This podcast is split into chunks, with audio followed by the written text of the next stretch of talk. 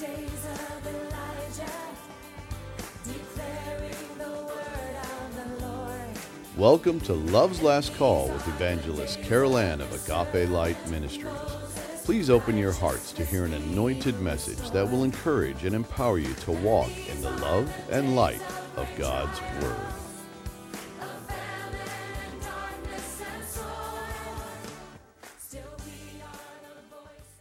Beloved, in our previous Love's Last Call podcast message of the Watchman's Cry, I addressed salvation's mandate, which was confirmed by Jesus as recorded in chapter three of the book of John, where we read that Nicodemus, a Pharisee and leader of the Jews, came to him with a life-eternal question of, how can one enter the kingdom of God? The answer Jesus gave to him was that one must be born again. Today, we're going to delve more deeply into the reality of the new birth miracle that can only come through Jesus Christ the Lord by way of his perfect blood atonement sacrifice on mankind's behalf, and the Sabbath rest that is provided in knowing that it is by grace alone and not by any works that man could ever offer before a perfect and holy God. In Ephesians two, one to nine, we read, "And you were dead in your trespasses and sins, in which you formerly walked, according to the course of this world, according to the prince of the power of the air, of the spirit that is now working in the sons of disobedience. Among them, too, we all formerly lived in the lust of our flesh, indulging the desires of the flesh and of the mind, and were by nature children of wrath, even as the rest. But God, being rich in mercy, because of his great love with which he loved us, even when we were dead in our transgressions, made us alive together with Christ. By grace you have been saved, and raised us up with him, and seated us with him in the heavenly places in Christ Jesus, so that in the ages to come he might show the surpassing riches of his grace in kindness toward us in Christ Jesus. For by grace you have been saved through faith, and that not of yourselves. It is the gift of God, not as a result of works, so that no one may boast." Jesus reiterates this awesome gift of grace in John chapter six, where after witnessing his many miracles, the multitudes followed him in boats and came to Capernaum seeking him. When they found him, Jesus said to them, "Do not work for the food which perishes, but for the food which endures to eternal life, which the Son of Man shall give to you. For on him the Father, even God, has set his seal." They then said to him, "What shall we do then, that we may work the works of God?" And in response, Jesus answered again and said, "This is the work of God, that you believe in him whom he has sent." The Greek word for believe in that passage is pistuo, and its meaning reaches far deeper than having merely a mental assent or knowledge of. For James two nineteen tells us that even the demons believe and shudder. To scripturally believe in the Son of God is to know him in truth and to put your full confidence in him and his atoning work alone. It requires yielding yourself to his lordship in full and uncompromised belief in and acceptance of his unadulterated word of life.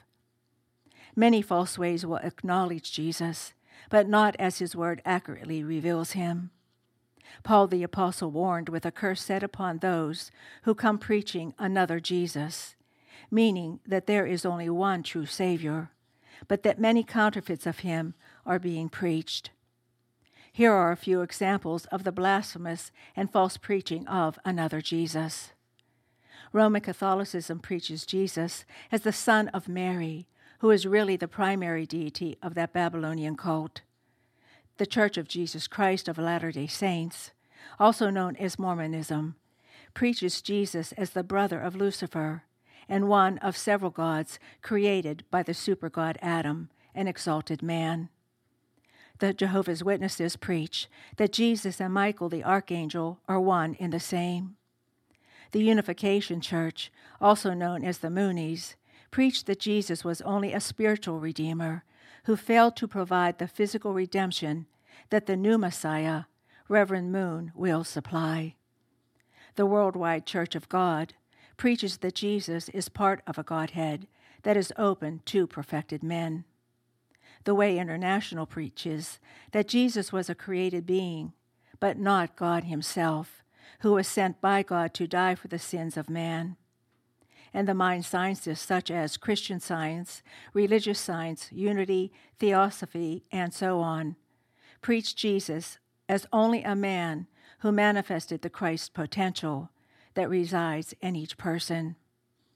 And these are only a few of the many counterfeits of Satan that are leading many to their eternal destruction. But God does not leave those who really seek to know him in truth left to wonder. By his word, he has revealed the genuine Jesus in majestic and trustworthy revelation. We read the sacred acknowledgment in the book of Matthew, chapter sixteen and verses thirteen to eighteen, where it is written, "Now when Jesus came into the district of Caesarea Philippi, he began asking his disciples, saying, 'Who do people say that the Son of Man is?' And they said, 'Some say John the Baptist, and others Elijah, but still others Jeremiah or one of the prophets.' He then said to them, 'But who do you say that I am?' And Simon Peter answered and said, 'Thou art the Christ, the Son of the living God.' And Jesus answered and said to him, 'Blessed are you, Simon Bar-Jonah, because flesh and blood did not reveal this to you, but my Father who is in heaven. And I also say to you that you are Peter, and upon this rock I will build my church, and the gates of hell shall not prevail against it.'" By Holy Spirit inspiration, the eyes of Peter were opened to see Jesus in holy recognition as not merely a good teacher or just a prophet, but the Son of God and God himself. And here it is critical to understand that Jesus was not dubbing Peter as the rock or first pope, as Roman Catholicism falsely teaches. He was using Peter's name, which is Petros in the Greek, and means stone or rock, only in type and symbol. For it was upon the rock of Peter's confession that Jesus is the Christ, the Son of the living God, that he would build his church. Scripture is very clear that it is Jesus alone who is the rock of our salvation. A few examples are as follows. In Second Samuel twenty-two, two to three, the prophet writes that, "The Lord is my rock and my fortress and my deliverer, my God, my rock, in whom I take refuge, my shield and the horn of my salvation, my stronghold and my refuge, my Savior." In Psalm sixty-two, one to two, it is written, "My soul waits in silence for God only. From him is my salvation. He only is my rock and my salvation, my stronghold. I shall not be greatly shaken." And in First Corinthians ten, one to four, we read, "For I do not want you to be unaware, brethren, that our fathers were all under the cloud, and all passed through the sea, and all were baptized into Moses in the cloud and in the sea, and all ate the same spiritual food, and all drank the same spiritual drink, for they were drinking from a spiritual rock which followed them, and the rock was Christ." Beloved, Jesus Christ alone is the rock of our salvation, and his truth rings out through all eternity with the cry of his amazing grace. "For God so loved the world that he gave his only begotten Son, that whosoever believes in him should not perish, but have eternal life."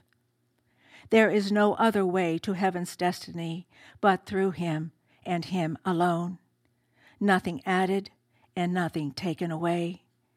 Salvation's miracle begins at the point of man recognizing that he is a sinner, without any hope of attaining any good thing from God on his own good merits, no matter how much he masters his own attempts and futile efforts.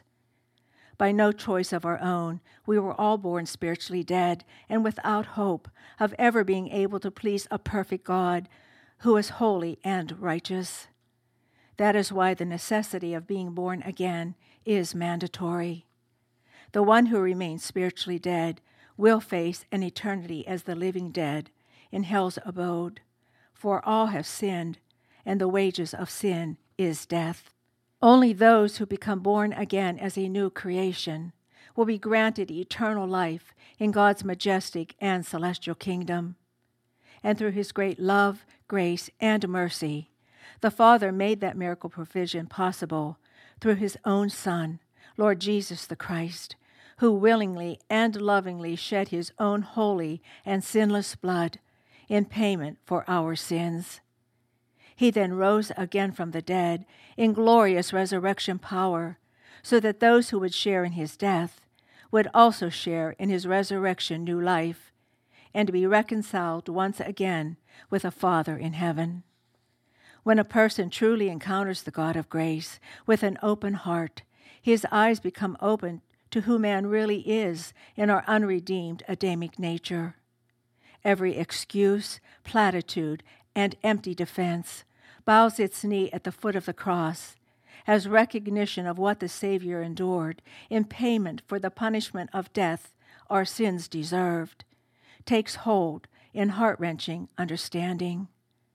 The words of a well-known song say it well: "Amazing grace that saved a wretch like me."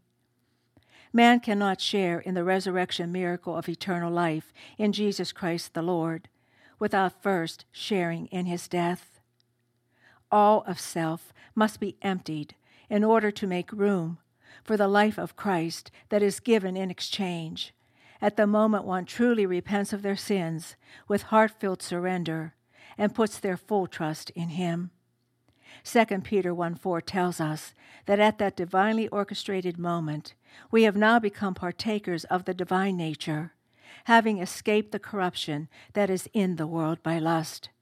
And in Colossians one thirteen to twenty-two, our new spiritual residence is recorded. For he delivered us from the domain of darkness and transferred us into the kingdom of his beloved Son, in whom we have redemption, the forgiveness of sins.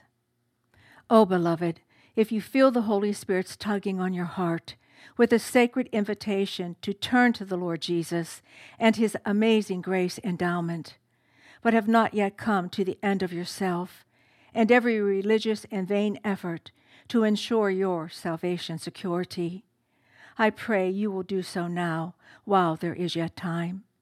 His love is calling with open arms.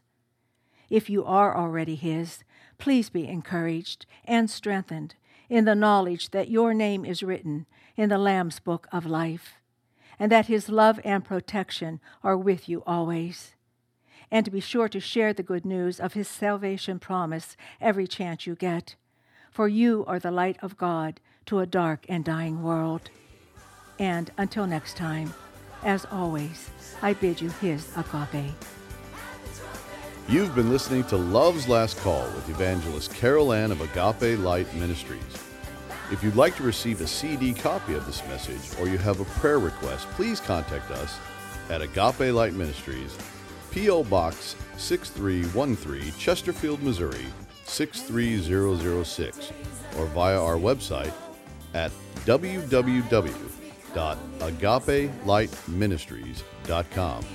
Again, that's w w w dot agape light ministries dot com.